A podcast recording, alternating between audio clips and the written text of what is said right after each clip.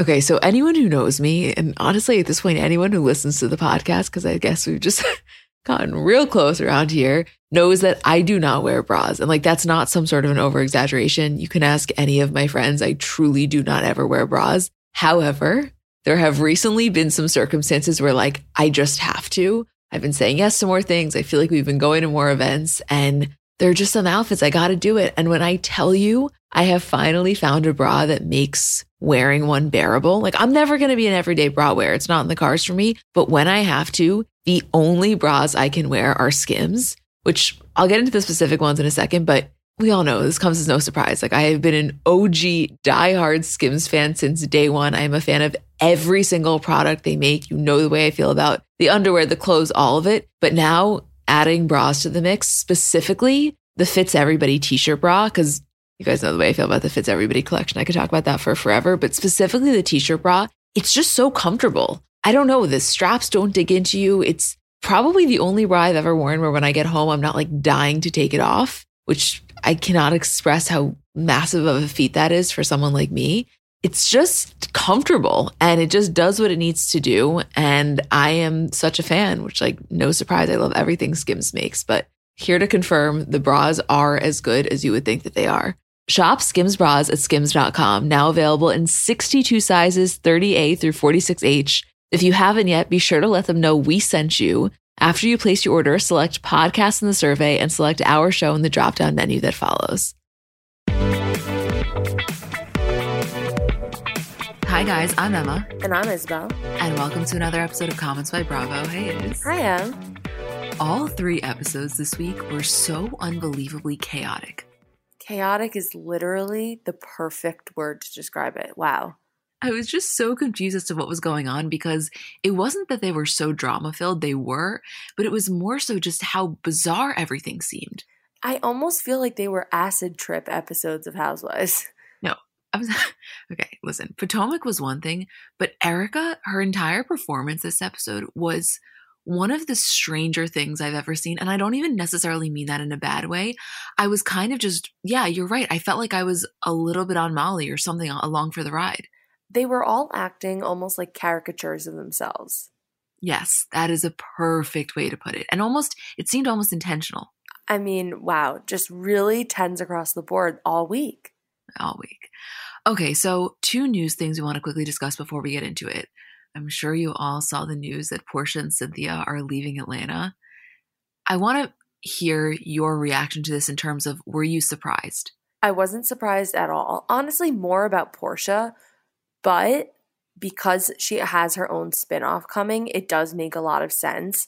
And Andy's sentiments on both of their posts announcing that they were leaving seem of course very amicable but also like this is more of a pause like i feel like it was the the same energy as when dorinda said i'm leaving where it was not a goodbye it's more of a we'll see you later right well yes there's definitely truth to that i think it's interesting you say the porsha thing because for me i think that i was less surprised about the Cynthia one and a little bit more surprised about Porsha, even though I know she has her own TV venture, so it shouldn't be surprising. And I probably did see it coming. She to me is just such the root of Atlanta. I know. And I really was looking forward to her whole new relationship with Simon playing out and how they'll factor that in with the whole Fallon element and how the other women will react. Like, remember when that news broke? All we were saying was, holy shit, I can't wait to see like the other women being shady in their confessionals talking about it and how they found out and how it went down from their perspective. Right. And that's the other thing, you know, let's just say hypothetically that Fallon either comes back as a friend of, as a housewife, or has any sort of involvement. I know what you were saying with Andy about the, you know, this is a pause, wasn't necessarily referring to this. However, that does guarantee that like Porsha's name is going to be very heavily in the cycle it's got to be. I feel like it's sometimes hard to just completely remove someone when you've been in the group for so long and so many things involve you in a way. And if Fallon's going to be on the show, there's no way they'll be able to avoid it. Yeah, no, I know. And then we'll get into this more in the Beverly Hills thing, but Kyle was on Watch What Happens, and two things that kind of happened this week with that. The first was, I'm sure you guys saw, LVP said that Kyle was the one spreading the rumors about Erika and Tom at Andy's baby shower. And when Andy asks Kyle about this, she kind of just says, you know, of course this is untrue. And she does a little bit of an LVP impression. And secondly, Andy asks her, what are your opinions on the claims Bethany made about Tom on her podcast? If you remember last week, what Bethany was saying was that it was kind of known within the industry that he was shady. And Kyle's response is, you tell me, whatever we were told, it's the same thing. And Andy says, she did tell us those things. Keep in mind, Lisa Vanderpump is responding to something Camille Grammer said. So the story just keeps going and keeps getting more layered within the women. And it's just really crazy. I mean, I don't know what's true. I know, I'm sure they all had heard things around. It is interesting because Bethany in her podcast calls out saying, I told Andy these things. And her and Kyle have been friends for a long time. I'm sure she's mentioned it to her somehow over the years, maybe when Erika joined the show. But just interesting. And a lot of questions and a lot of things that came up on this episode of Watch Happens Live are things that they end up saying, we did discuss this at the reunion. So I'm sure we'll get more like full fledged ideas and thoughts out that they didn't want to ruin now. Right. I mean, listen, I definitely think that there's truth to the fact that Kyle was aware of rumblings, but no part of me thinks that she knew to the full extent. I just don't think so. No, no, no. I don't think anybody did. Okay, so shall we start with Salt Lake City? Please, let's do it. This is a really good episode. I mean, I know most of it goes down at the end, but I just love being in Utah. Like, I love that the most dramatic moment of the episode is going to happen while ice fishing for trout. I mean, the cinematography, the backdrop of Meredith slowly walking on the ice, and then they like the editors, I will say, oh, back to what we just said before, the editors were on their game this week in all three cities. They really were just making the most of it. Like they're speeding up her walking. They're adding definitions to things on the bottom. I mean, the Potomac, don't even get me started, but it was very prevalent this week. In the beginning of this episode, when Heather is talking to Whitney about how her meeting with Jen, it kind of goes off of what we said last week, where clearly Whitney is very skeptical and she knows, I think, that Heather has the tendency to get pulled back into these toxic situations. But one thing you have to kind of applaud them on is that Heather isn't sugarcoating her version of the story just to tell Whitney. Like they have a very honest relationship where she knows she's not going to approve. She knows she may look stupid, but she's going to tell Whitney exactly what happened. Like she literally said verbatim, we're best friends again.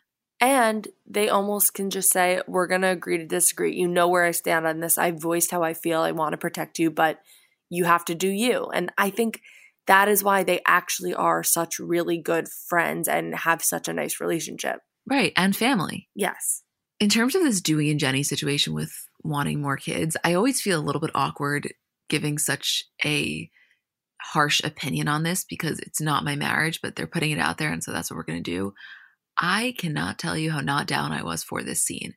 Like, I wasn't down in general when clearly she has voiced she doesn't want more children and he won't stop pushing. I even said it last week. I don't like that he did it in front of the kids. But when she says here that she had nine miscarriages and three C sections, and clearly it is against the best medical advice to get pregnant again, on top of the fact that she just doesn't want to, to watch him completely disregard that and continue to push his own agenda, I actually was becoming infuriated. I don't know how it happens. I'm sure there's some producer role where they have to understand what's going on in her life and create a storyline and something that we can like follow outside of the group. But it also just feels like such an uncomfortable thing to discuss, not just in front of other people, but on camera and then for the world to see, especially in your first couple episodes where you're just feeling it out. It's one of the most private things, like ever. So I just felt like, whoa, I don't feel like I'm supposed to be here. Right. But you know what? It made me feel as though this wasn't their first conversation about it. It wasn't like he's never brought this up before and he just happened to do it on camera. Clearly, to me, this is a conversation they have frequently. And so one of the times was just caught on camera. And I think she was absolutely livid. And I have to imagine, I don't know how the behind the scenes works, but I almost felt, I don't know, this could be wrong. There was a part of me that felt like he was purposely doing it on camera to put the pressure on her, which could have just been something I was coming up with in my mind because I was already so mad, but it just felt so wrong to me. Yeah, and you could tell also that they'd spoken about it because she was like, "You know where I stand on this," basically, and that she's already said no a million times. I I just am curious if she'll open up to the other women about it. And also, I know that there's a scene later where they're talking about it again and again, and she kind of explodes. So I just want to see how we get there. Yeah, no, we will definitely. I mean, this is going to be a plot line that continues. It has to be. Yeah, but I really love her. I really love her. And I it's not even that I dislike her husband necessarily. I don't know him well enough, but I he went down a few points for me big time with this whole thing. Yeah, not great. Okay, when Mary comes to Meredith's house when they're previewing the clothing for the store, I don't know why, but there's something to me that's always so funny about a Mary Meredith solo. So when you throw in Brooks, it's just like, okay, this this is an unlikely trio. I feel like I really understand Mary now.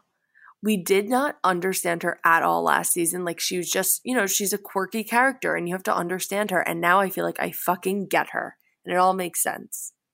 And doesn't it feel so good? Like it is so much more fun to understand her and then be able to appreciate it instead of trying to figure out what's going on. Totally. I just get it. And I almost feel like if I went back and watched last season, it would all sort of make sense. It's just we didn't have any ease in with her. It was sort of like she just is who she is and we had to understand it. And now I feel like she's gotten more comfortable. She is more comfortable with the women and I just I I really am enjoying her this season, I have to say. Yeah, and this whole interaction with Brooks was a prime example of something we talk about a lot where there is no better or quicker way to bond with somebody than to have a mutual enemy. And I think on top of it, it wasn't like both Brooks and Mary just dislike Jen. They both feel like they were personally hurt by her. And so clearly it was, you know, a little gossipy in nature. It wasn't like it was this whole heartfelt moment. However, they really did connect over that. And I think honestly, Brooks felt like seen by her. I also like that it wasn't their first conversation. He literally described it basically as Mary has been his like Jen Shah mentor and that they've spoken about this in the past and this was just another time that they were sitting down to discuss it. Right, and it just so happened to be at Meredith's, you know, overlooking Christian Cowan clothing. Yeah, and it's casual. I'm, I'm sorry. The moment out of any of these three episodes that goes into the chaotic theme is when Mary pauses the entire conversation because she needs silence to fart about Jen Shah. What? And nobody flinched either. I-, I can't believe I just said that sentence and it just rolled off the tongue. like, what? What? she's like, and and when she says, no, this was the best part. She's saying it to Brooks and she's like, Meredith knows this about me. Like as if it's a known thing that she needs silence. Right. Like that is just fact. Oh, okay. Sure, go ahead. Yeah, this is shit you don't get on any channel other than Bravo. I'm telling Nope. you that right now. Nope, nope, nope. Okay, Jen planning ice fishing. I have to say, let's give credit where credit is due. A pretty innovative activity, one that we haven't seen before necessarily. Innovative, innovative, getting the group together. We love to see it. Okay, first thing, kind of minor, but I just want to touch on it, is when Lisa comes over and greets Whitney and Heather. And you see Whitney almost get whiplash of like, is this the same woman? I love when a housewife reacts in the actual like real time moment because how easily she could have just given a fake, hi, how are you? And then in her confessional said, that was so fucking weird. I didn't know what was going on. But you literally see her give like a such a confused facial expression while Lisa's going in to hug her. Right. I mean, I really don't think that she necessarily knew what she was walking into. I have to imagine that sh even though it was unsure if Meredith was coming, I have to imagine that she thought, or at least recognized, that the big blow up of the day would be between Jen and Meredith. Like she wasn't expecting to have an issue with Lisa. I just don't know what she had anticipated the interaction was going to be at all. Well, I think she's just used to being kind of snubbed by Lisa. Her number one complaint was always Lisa thinks she's so much better than us. And for her to give her such a warm greeting after what they've been through and also how she's treated her in the past, I think she was like, okay, what is going on here? Right. Meredith coming and sitting down next to Jen, I really felt like this was the type of scene where you could feel her, not in only anger, I, I'm going to say anger in a few seconds, but just walking in her intensity and like her intention of being there. It was so palpable, in my opinion. She arrived with purpose and to deliver a message, and she was not leaving until she did so. To me, this is the definition of gaslighting, what Jen was doing here. That is her go to. It's so infuriating. There's so many methods of deflection or rerouting of a conversation that a person can do, and they all are frustrating just in existence. But this particular one, which is just straight denial and making you seem as though you are presenting facts that are untrue, which is simply not the case, that is enough to make a person go crazy. And what you were witnessing with Meredith was exactly that. It's like, listen, if you want to give your reasoning, give your reasoning. If you want to defend your actions, defend your actions. I can't agree with that, but at least then we can have something to talk about. If we can't even agree that the objective set of facts are true, then there's no conversation to be had here. And how good do you think Meredith felt to be able to pull out her Twitter and show her with her own eyes that, yes, you did like this? And Jen's excuses are also just so weak. Every single one is weak and either a deflection or not true, or again, her number one sort of plot line and her go to is woe is me, poor me. I'm also the victim in this. No one else can be the just the victim. She has to be also. Well, first of all, if you didn't know who she was talking to and you just put a side by side of her talking to Heather last week in the igloo and then her talking to Meredith here, you wouldn't know which one was which because the excuse was the exact same. You know, someone else runs my social. I have no idea. However, she kind of slipped a little with Meredith because once Meredith gets up and she goes over to talk to her, she then comes back in with, Well, how do you think my kids felt? And it's like, wait a second, I thought the hill you were absolutely going to die on was the fact that you didn't run your own social. So now there is a side plot here. Like, choose a battle and at least be consistent.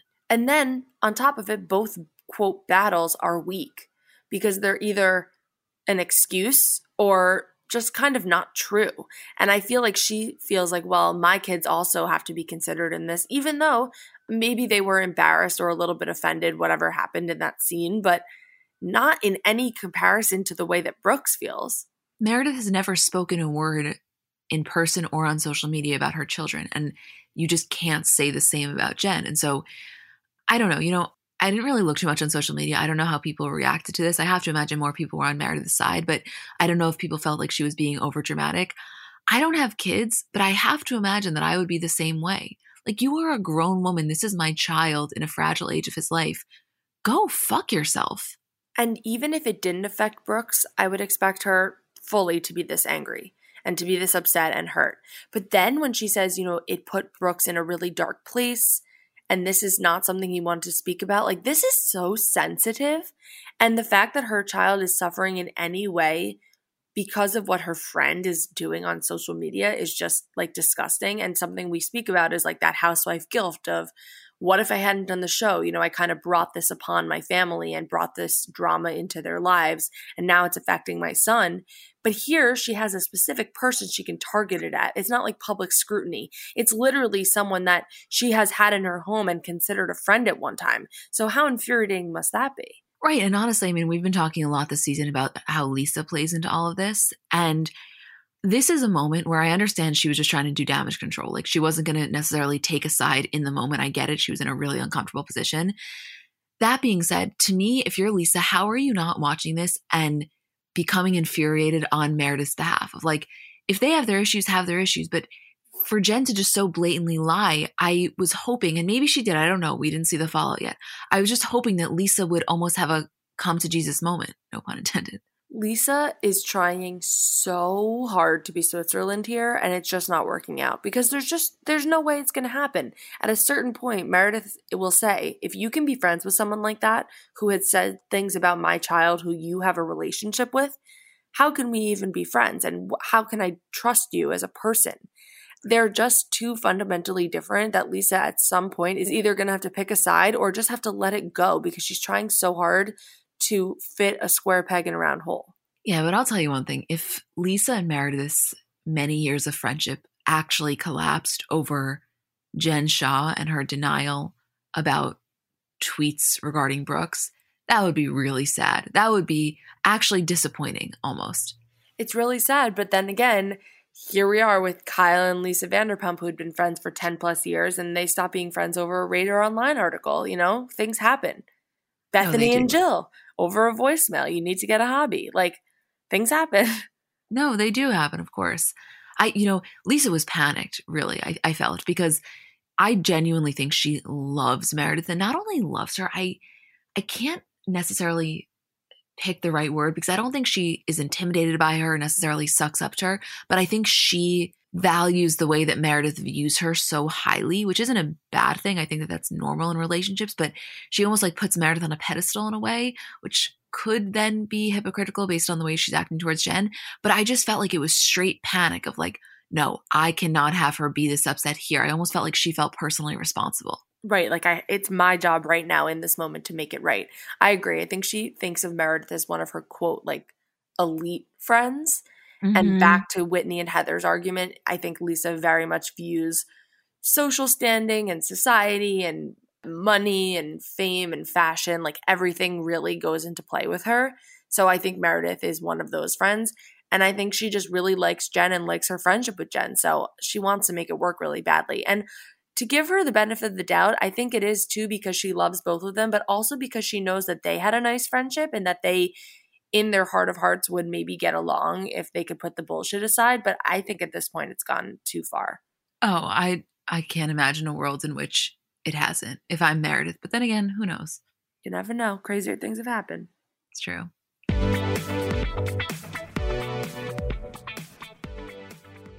So I know we're all kind of operating at a different skill level when it comes to makeup. Like I have some friends who they do their makeup and it looks like they got it professionally done. I have others who know nothing about any products. And then I would say I'm somewhere in the middle. Like by no means am I very skilled, but I think I can hold my own. And in terms of my everyday, I'm just doing mascara, lip gloss, and maybe a little bit of highlighter on my inner corner. So if I'm only using a few products, I need them to be excellent. And I've recently been very into the Thrive Causemetics mascara, which I'll tell you about in a second, but just in general, a note on the company. For every product purchase, Thrive Causemetics donates products and funds to help communities thrive, which I just love knowing that I'm buying from a company that does that.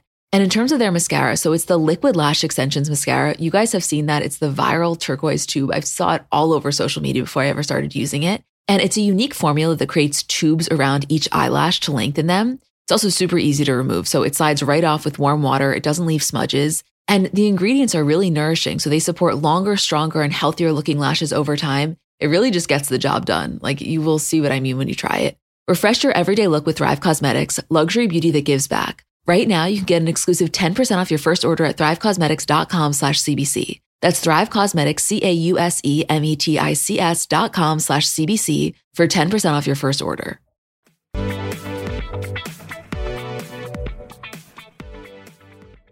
This is the type of episode where I want to talk the entire time just about what went down at Gizelle's. Like, let's spend maybe a minute or two on the Candace and Dorothy scene and Gizelle on the phone with Robin, but like, this was insane. No, it all went down in Gizelle's driveway.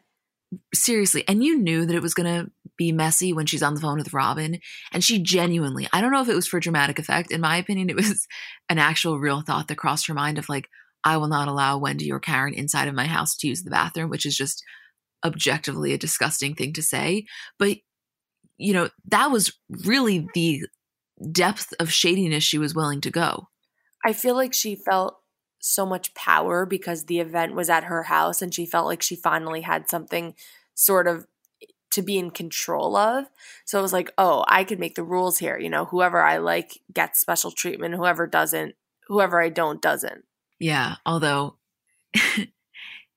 in theory that could work, except for that every single person that walked in was rather judgmental of the setting here.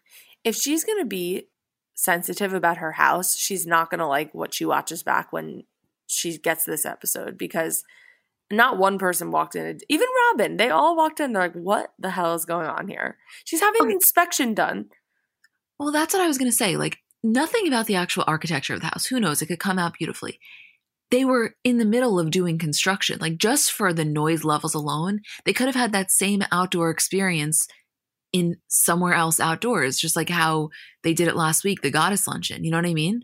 Totally. It just was unnecessary all around. But you know what? She got to show off her closet and it was great viewing for us. It was great viewing for us. I just sometimes wonder why housewives do this when I have to imagine they know what the response is going to be. Like, it, I don't know, not even by the other housewives. Like, now you have the entire internet talking shit about your house. Like, you, you didn't have to do that. You kind of played yourself here. And this is the funniest thing about Gizelle.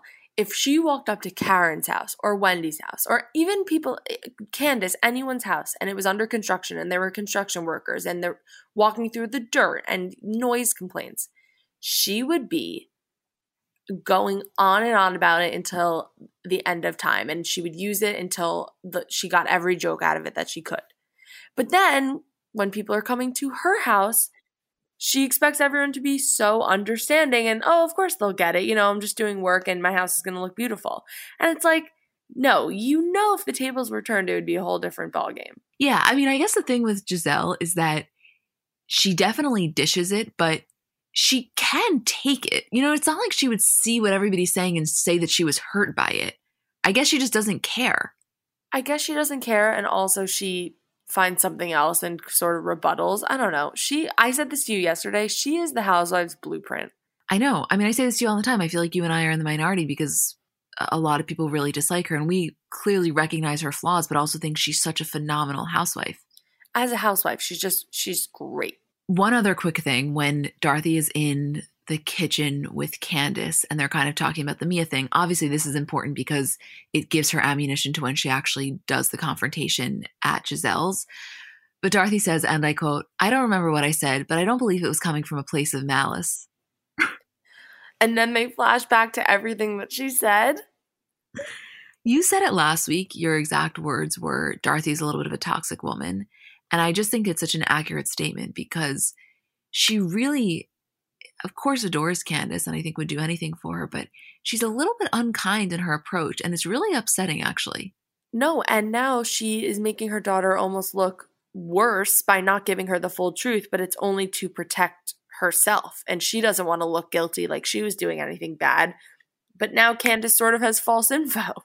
Right. And also, you know, like this would be off regardless if this was just a real friend group that wasn't filmed, but specifically because it's being filmed, it's almost like you are now doing your daughter a disservice in terms of potentially how she's coming across to the public. Because if she's not fully informed, she can't fight her case in the best way. That's the thing. If this wasn't filmed and you wanted to cover your ass, all the power to you, Dorothy. But she's going to see it. And, eh, like, you know, you're only saving yourself for what, a couple of months until she gets the cut of the episode and says, wait a minute, mom, you were talking shit. And it was in malice. Yeah, but she, I think that Dorothy, when it comes to Candace, is a little bit of like a professional gaslighter because mm-hmm. I don't foresee her necessarily fully apologizing or owning up to it. I see her twisting it. Again, we're talking in the future when Candace sees these episodes, but I see her twisting it to explain to Candace why it was actually a necessary conversation that she had or how she was just trying to help. She was trying to help. Her friends were asking her questions. She wanted to be honest. She wasn't sure. She's looking out for her we know the whole drill. Yeah. Okay. Reasonably shady at Gizelle's. Where would you like to begin with this? I don't even know where to begin. I mean, well, let's start out on a rather light note. Karen is bringing over the La'Dame home products, and Wendy is eyeing her. I think Robin said this in her confessional. Like, you know, Karen hurried up real quick to get her candles out first. I just was imagining Karen like going down to the the facility that they make all for products and saying, I need six of these stat. I got to have them out first. I got to give them away this weekend. And it's non negotiable because mine have to be packaged and perfect before anyone else sees anything. Yeah, like she's in the assembly line. yeah, she is. She put those labels on ha- herself by hand. Yeah, a-, a thousand percent. I mean, I think that a really good way to start here is just to kind of preface this entire scene by saying that every time we have ever said that the reason that Potomac is an elite franchise or the reason that it really stands above anyone else is because they say things to each other in person that no other franchise does. Not New York, not New Jersey, not Atlanta, no one else. And to me, there was no episode more representative of that than this they were throwing it all out there. It was like nothing they could say in their confessional was going to be worse than what they were going to say to each other's faces. No, that's the thing. They give their confessionals in person, which I appreciate more than anything. And something else I'd like to tack on that also is unique to Potomac is their ability to bounce back because they'll be having the shadiest conversation, making digs at each other, fighting, yelling at each other. And then someone will say, okay, next question. And they all bounce back and can laugh about it let me tell you something. Let's say we were in Beverly Hills, for example, and they're having this gathering, and somebody says to Dorit, You know, I just want to tell you that before you got here, I was going to have a rule where you couldn't use the bathroom. Could you imagine what that would have been? That would have been three episodes worth. That is like one of the most insulting things you can say to another person. Like, I was not going to give you the right to be able to use my restroom Here, it is glossed over in no more than 30 seconds. No, it's just like a shady comment. It's not a whole start of a war. Whereas in another, you're right, Dorit's a good example, but anyone, it would be a conversation. You'd have to go to the group and see what they think, what she meant by saying that. It would have to be a sit down lunch. It would then be a whole thing at the reunion. Whereas here, it's glossed over. And another perfect example is when Wendy responds to that by saying, you know, I wasn't going to come. And Gizelle saying that Wendy's talked about her home. And Karen's like, actually, I think that was me. And when he's like, no, I never talked about your home. I talked about the way you dress. That was so, that was my favorite. That right there, that says everything you need to know. Everything that we just said, that is the perfect example of. I was losing it from Karen this episode. Honestly, it's rare in Housewives where I audibly laugh, and I was audibly laughing a lot throughout this, just simply because of Karen. Same. You sent me a clip of Lisa Barlow talking about her Del Taco fish tacos, and you're like, holy shit, she is so funny. And I was like, listen, Lisa Barlow was funny this week, and Mary was funny this week, and Sutton was funny this week. Like, a lot of people were funny.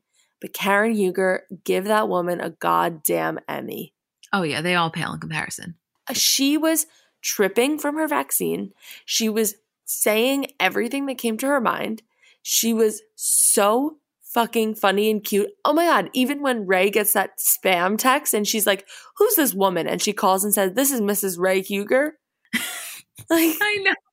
I was LOLing, which rarely happens. And this just was killing me. I know. I know. Also, the other thing is that I love how they've all now acknowledged in their confessionals how Karen kind of does these drunk calls.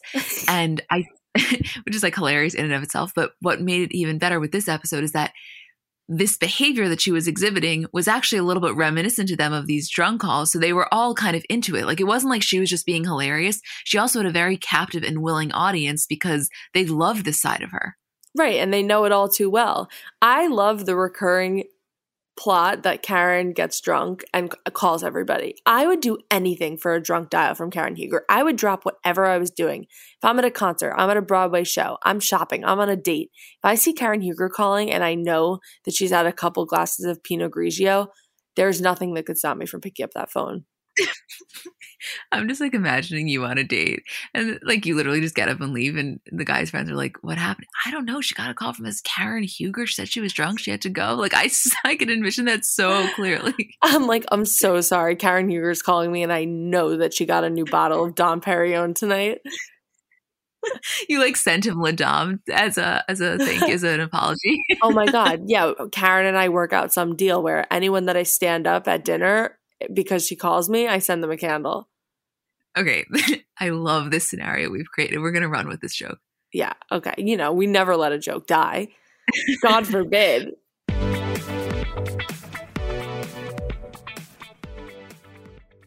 Let's talk about something near and dear to our hearts our furry companions. Life is full of unexpected twists, just like the ones we love to uncover about our favorite celebs. But sometimes those twists involve our four legged friends. Imagine navigating the unpredictable world of pet parenthood, where every day is a new adventure. Our partner, Spot Pet Insurance, wants to share a message to help make sure you're prepared for any unexpected curveballs, whether it's a sudden illness or an unplanned trip to the vet. Spot Pet Insurance can be your secret weapon against the unexpected. With Spot, you can get up to 90% cash back on eligible vet bills, helping you with those surprising expenses that seem to pop up when you least expect them.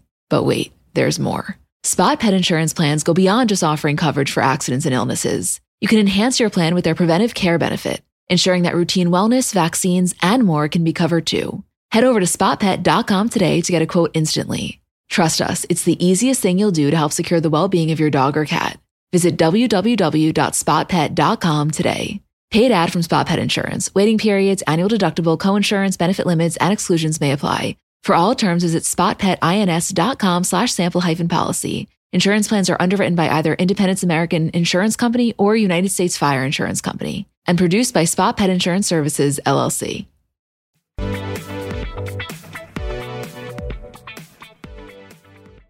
I really appreciate a game with purpose because this is the type of game that really was just a way to say, let's air all the bullshit. And I understand like they did the same, a similar thing at the goddess lunch, but this was different. This was an unhinged, no bullshit. It everybody was acting as if they were three tequilas in, even though I think most of them were only a little bit tipsy, if not sober. And it was like the game was more so just a means to an end, and the end was let's talk a bunch of shit. if Gizelle's to do something, it's play a game with purpose where she can shade people. You know, the game was called Reasonably Shady. By the way, adorable idea. Could be a game on Watch Happens Live, should be a game on their podcast. But it was a means to an end. Yeah, absolutely. And whoever curated this list of questions, I have to imagine this was something to do with the producers. It was very well done because it hit on all of their individual issues with one another. It almost was a parallel, not not perfectly, but almost parallel to in Beverly Hills this week when they're playing Never Have, Have I Ever and someone says stolen anything and then they get into sexual stuff but almost indirectly hinting at something that they wanted to get answered in the form of a game. Yes, yes. Different, but yeah, I understand. Very I understand different. But just like I was like, wait a minute, you know, everyone's trying to get a point here and a game is the best way to get there. So the first thing they really tackle is talking behind your friends' backs and they get into Wendy telling Candiace at the shoot that Dorothy was talking to Mia, whatever. Here's my thing. This is exactly what we said last week. I think Wendy was 100% justified in telling Candiace. I think it was objectively wrong. She was being a friend and giving her the heads up. But I do agree with them that doing it at the shoot, and I said this last week, was just the wrong place. Yes, I agree. But I agreed with Wendy in this scene where it was like, okay, fine. Maybe it wasn't the best time, but hindsight's 2020 and here we are and it was fine. And candiace says she, she just knows me well enough that I w- should know in the moment and i didn't react and it went fine. Like we can't keep going back to the past. Why is no one giving mia any heat for actually saying it? Like they only care about wendy repeating it where mia's the one who was really saying the things that are a problem and no one was like caring about that. I was so frustrated on wendy's behalf of, about that yeah, but the reason that they can't be mad at Mia is because they were doing the same thing. Not as bad, you know, none of them were to the same extent as Mia, but Gizelle was right buddy buddy with Dorothy, as was Robin. And so to call out Mia in the way that Wendy was would just be so hypocritical for them. Whereas Wendy did not say one word to Dorothy, so she can call out Mia for whatever she wants. Another good Gizelle moment is when they're basically saying, I didn't say anything, you know, but I did want to know the answer.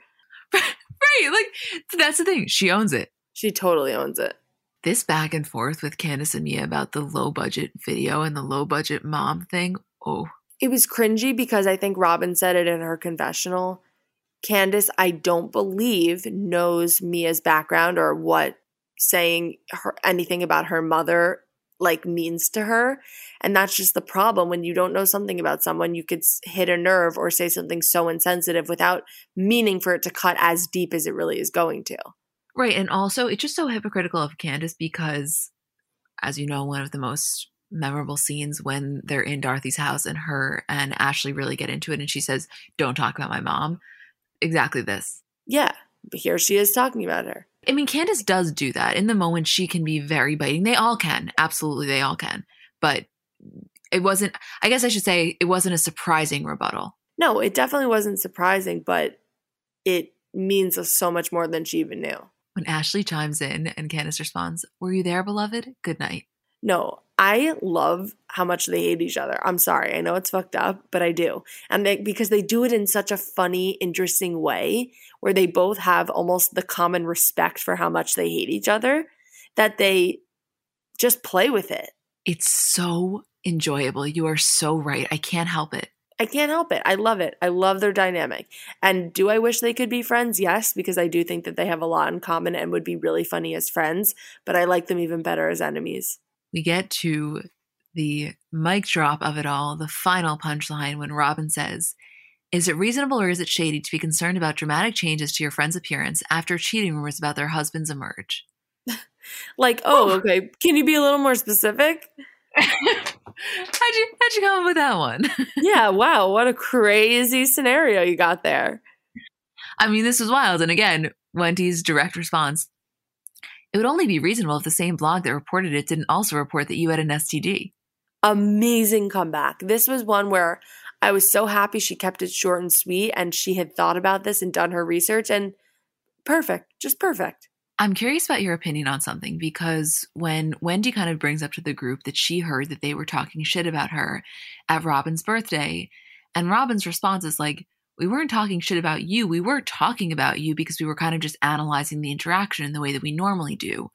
What was your thought on that particular thing, given the fact that I feel like as the viewer, we actually had a better insight to that than Wendy since we actually saw the dinner go down.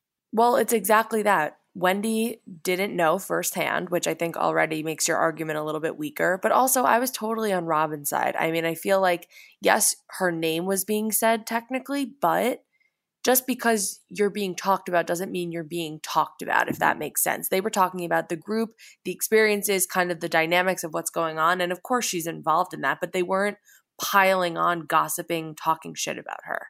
Right. And also because, I mean, that's Housewives 101. You know, something happens and then they spend the rest of the episode kind of just like breaking it down.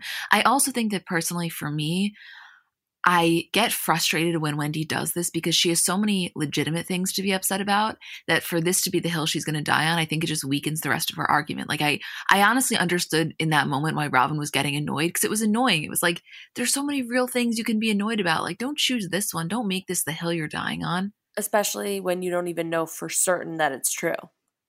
Yeah. I don't know, you know, I the thing that's happening with Wendy is that I feel like she has her guard up which is so understandable based on what went on. But I sometimes feel, and this is very similar to what happened uh, when they were doing the pamper party for Ashley, that it's just the women are becoming, some of the women are becoming increasingly frustrated with like the performativeness of some of her responses. Yes. I, I, don't know. I don't know the best way to really put it. Obviously, she's also getting increasingly frustrated with Gizelle's shadiness and her bullshit. But I feel like I don't know. I can't explain exactly what I mean. Do you kind of know? I, I totally know. I think they're just like, oh, Wendy, like this is not who we knew you as. And they almost feel like they can tell when she's putting on verse when she's not. Right.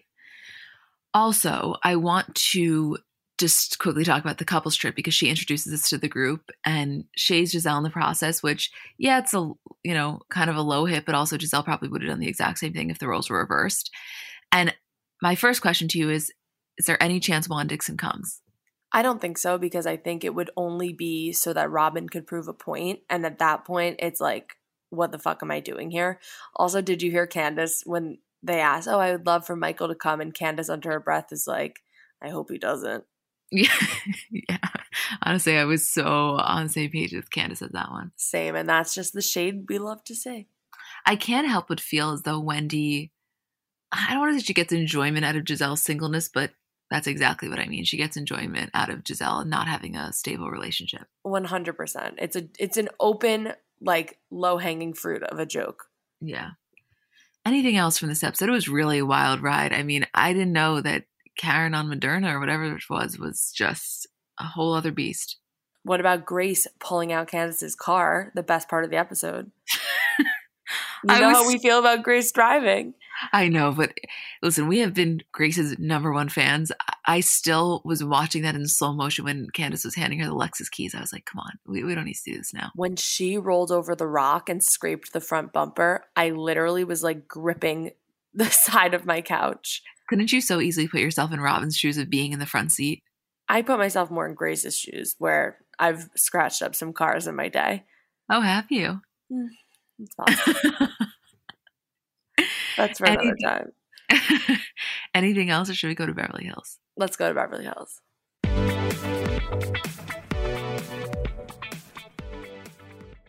So, I'm a big fan of transparency across all aspects of life. Like, generally speaking, there's pretty much nothing I wouldn't rather be told straight up. But specifically, when I'm buying something or paying for a service, I just want to know what I'm getting myself into. And oftentimes, there can be so much nonsense or so much yada yada for example, sneaky terms hidden in the fine print of contracts, or bills that randomly go up without properly alerting you, or budget airlines with cheap fares but then exorbitant fees to make up for it elsewhere. And we just should not need to be dealing with this type of yada yada in our lives. And yes, you could read every single word of every single contract, and that's one way of avoiding it. Or you can go with a trusted brand like Metro by T-Mobile that helps you to get ahead and not pull you back. That's right. You don't take yada yada from life, so don't take yada yada from your wireless provider.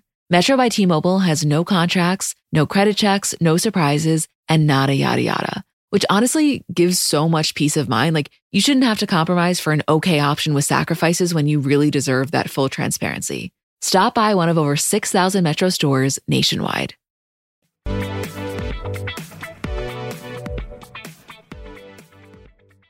like I said in the intro, this episode was an absolute trip. Like, I know we were in San Diego, but we absolutely could have been rolling face at some EDM concert.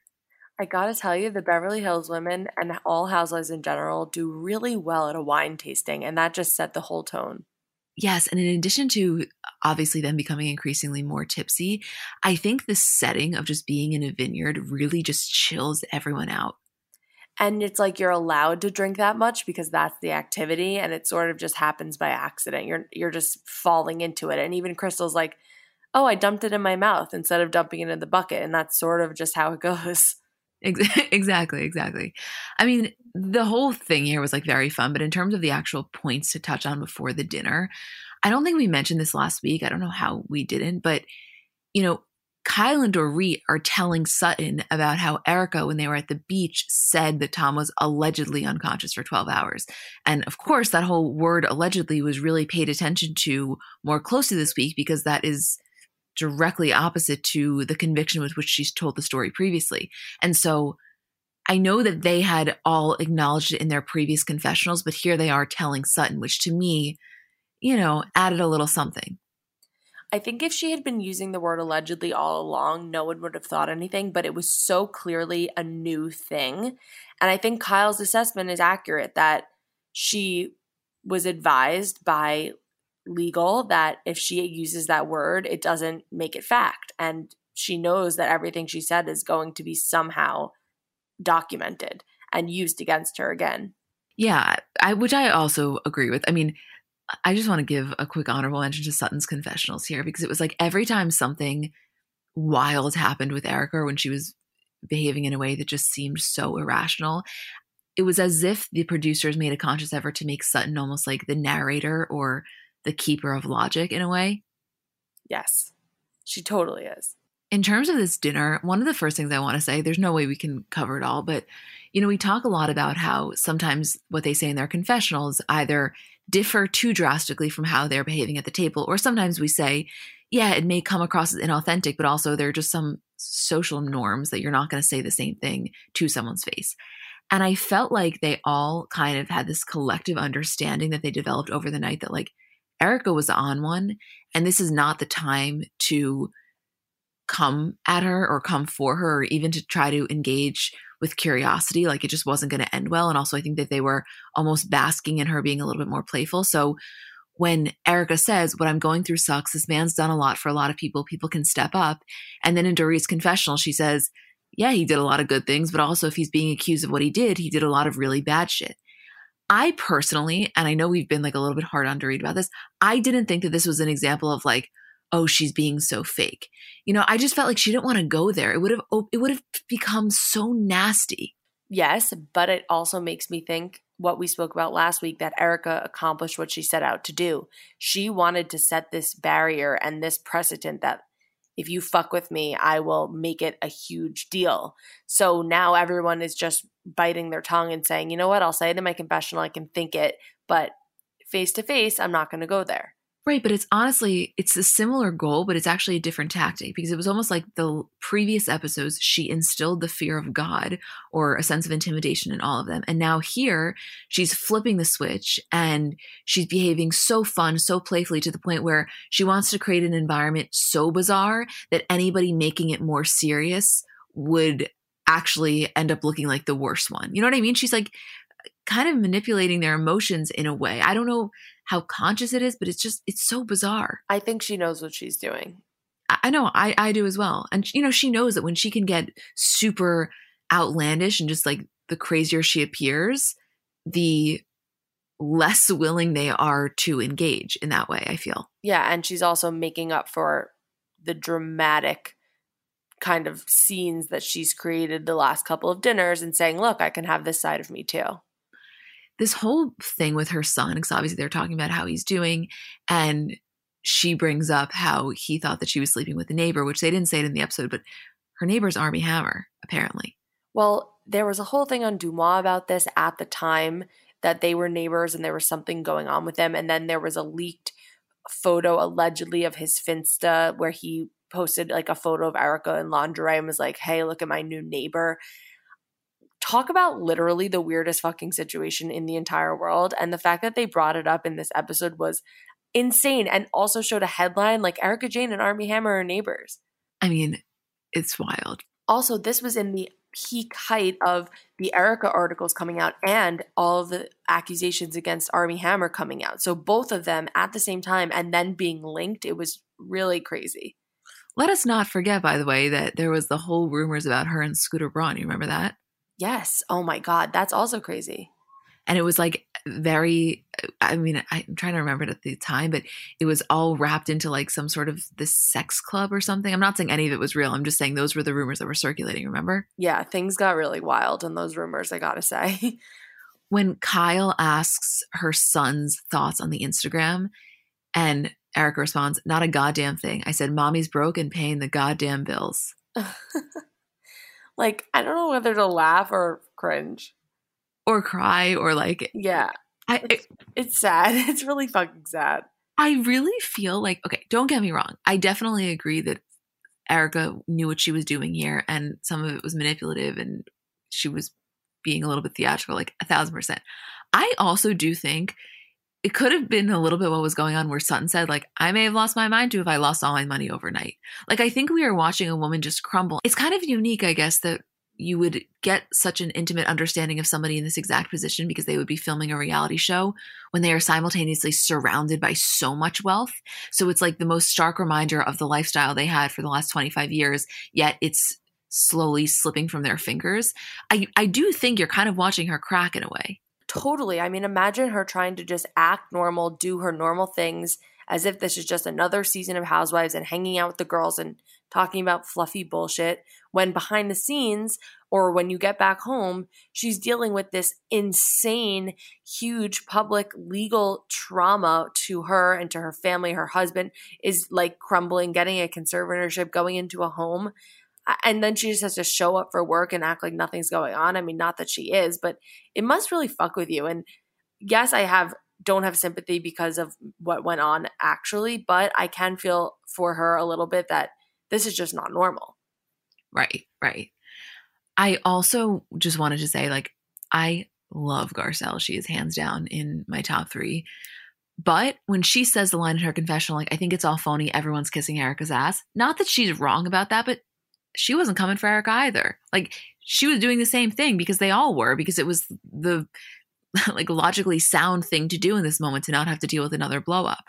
See, I kind of agreed with her because it would be one thing if they were staying silent, but Kyle especially, and even Dorit, they and Rinna too, kept chiming in saying, "You're such a good friend. You're always there for us. You always support us. You know, we know you're going through the hardest time." Like they are, de- they're like petting her, you know. And I just feel like if I'm Garcelle sitting at that table, I'm fucking annoyed, especially when I've seen what they say behind their back, aka Dorit, that's not what you said the other night they're going above and beyond. They're not just saying silent, nodding along, saying, you know, we get it, we're here for you. They are really, I don't know. I felt a little bit of a suck up energy, and I can't lie. And I, I did feel her in that moment. But you're right. It's also not like she's chiming in and saying anything either. Well, so are you saying because she was just like more silent and she wasn't necessarily kissing up, she also wasn't coming out? You think that you think that there's a, a clear differentiation between just not saying a word and then like outwardly making comments. Yes, I do. Okay, I can understand that argument. Yeah. That's that's true.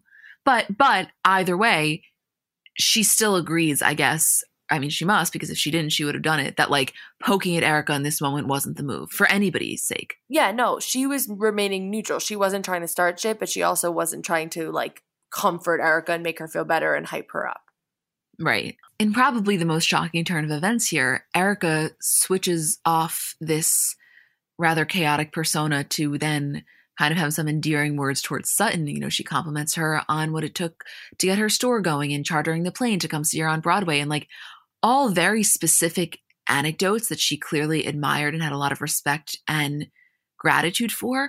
But if I'm Sutton, I'm like, okay, what the fuck is going on? It was kind of like Whitney when Lisa hugged her. Yeah. It was also she wasn't expecting Erika to speak to her at all. So then for her to acknowledge her and be praising her and thanking her and bringing up memories that they have together was really Erika was just very flip floppy this episode. The best way that I can kind of put it is like, you know, sometimes we say okay, well, she's damned if she does, damned if she doesn't. Not necessarily with Erika, but with different housewives. It's like everybody wanted her to be nice, and then once she's nice, people come for her. That whole like mindset kind of thing. Yes, yes. Okay, the way that I felt in this situation is that it wasn't as black and white because, yes, obviously, you know, net net, it's better that Erika is being kind towards Sutton and not coming at her as aggressively as she did, but also like that's a, a kind of abusive behavior. Like it's very emotionally toxic and manipulative to come at somebody so strongly to the point where you will not even acknowledge their words. Like Sutton tried two nights ago and she says, Do not speak to me. I will never speak to you again, basically. And then all of a sudden to come at her with these loving words. To have no in between, it's if you talked about this to a therapist, they would say it's very concerning.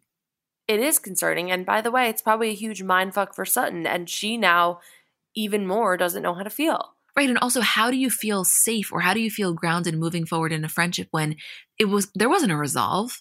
No. You went from, I don't have, want, have no desire to ever hear your voice. Why are you speaking to me? To hear all of thing hear things that I appreciated about your character. And it's like those are nice things. I don't mean to take away from the compliment, but to not allow for a bridge, what it does is it makes Erika 100% in control of the situation. It is such a power dynamic play. It's like when I decide that things are okay, they're okay and there's no more word about it. And that's not how adult relationships operate. No, and she'll never be able to trust Erika again because she could feel that they're in a good place and then it could switch and vice versa. Yeah. I mean, Erika's whole thing is like, I just didn't want to ruin everyone else's trip. I don't Which think it's bullshit. as- bullshit. Yeah. that's bullshit. I mean, I don't, first of all, she had no problem doing it. And second of all, I don't think it's as simple as that. I think it's a clear power play. And it is so obvious that between when they're like sort of making up when they're walking to the boat, which we'll get to in a second, and when those confessionals like of Erika in the blue shirt are filmed, that more shit goes down because her tune totally changes. She's like, I don't fucking like her. I didn't want to make up with her. I just didn't want to ruin it for everyone. You didn't have to do that to not ruin the trip. There was way more gray area there. So it to me signals that things get really bad again between when these things are filmed. Well, that's the thing. She could have, I mean, to go off of our previous conversation with the, with the Garcelle thing, like, she could have stayed silent. I'm not saying the compliments weren't nice, but if she didn't want to ruin everyone else's trip, she could have just simply not had an issue with Sutton.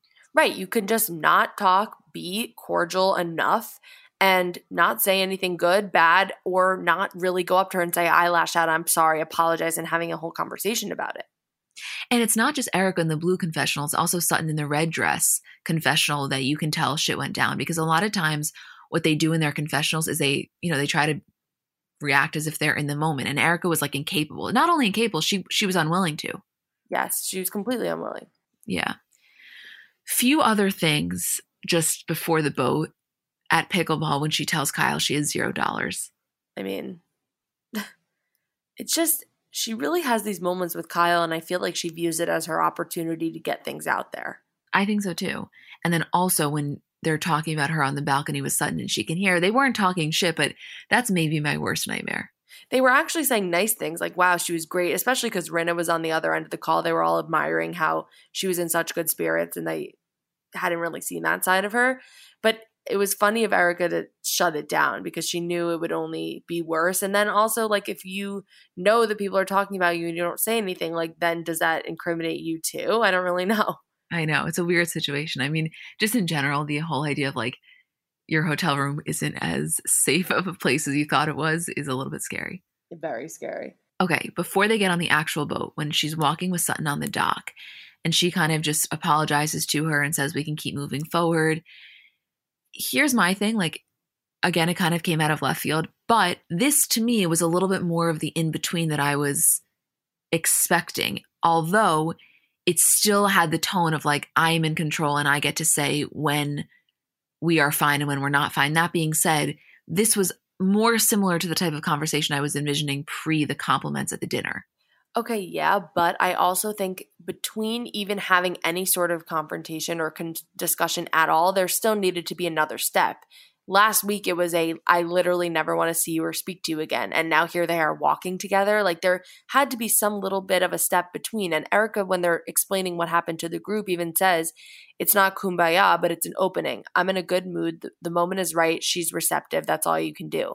Like if I'm Sutton, I'm blindsided that this was even a possibility that she would even speak to me, let alone want to say, let's move forward and make up at all. Like, I would be like, what just happened? Well, right, because it's just a factually abnormal way of handling a conflict. Yeah, it is. Yeah. Don't you do you do you think that I'm correct though in terms of the power dynamic thing that that that, that was Erika's main intention? No, I do and I think Erica that's her tactic in every conversation and everything that goes on with this. I mean, even think about what we were saying when she wants to set the tone of what the conversation and the mood at dinner is. That's a power dynamic thing. She wants to have the upper hand at all times and sort of be able to control as much as possible. I personally think it comes from two places. I think one, it comes from the fact that she feels like, you know, the silver lining to all of this stuff that's going on is that she's kind of making the season in a way. I know the other women are, but in her mind, like, you know, this is the biggest plot, and it is. It's drawing drawing a lot of viewers. It's very interesting. So I think she has like a little bit of the main character thing going on. And then second to that, I think that you know, she has felt, as we find out more and more now, very much in Tom's shadow. She really had no say in their relationship. I do believe that to be true.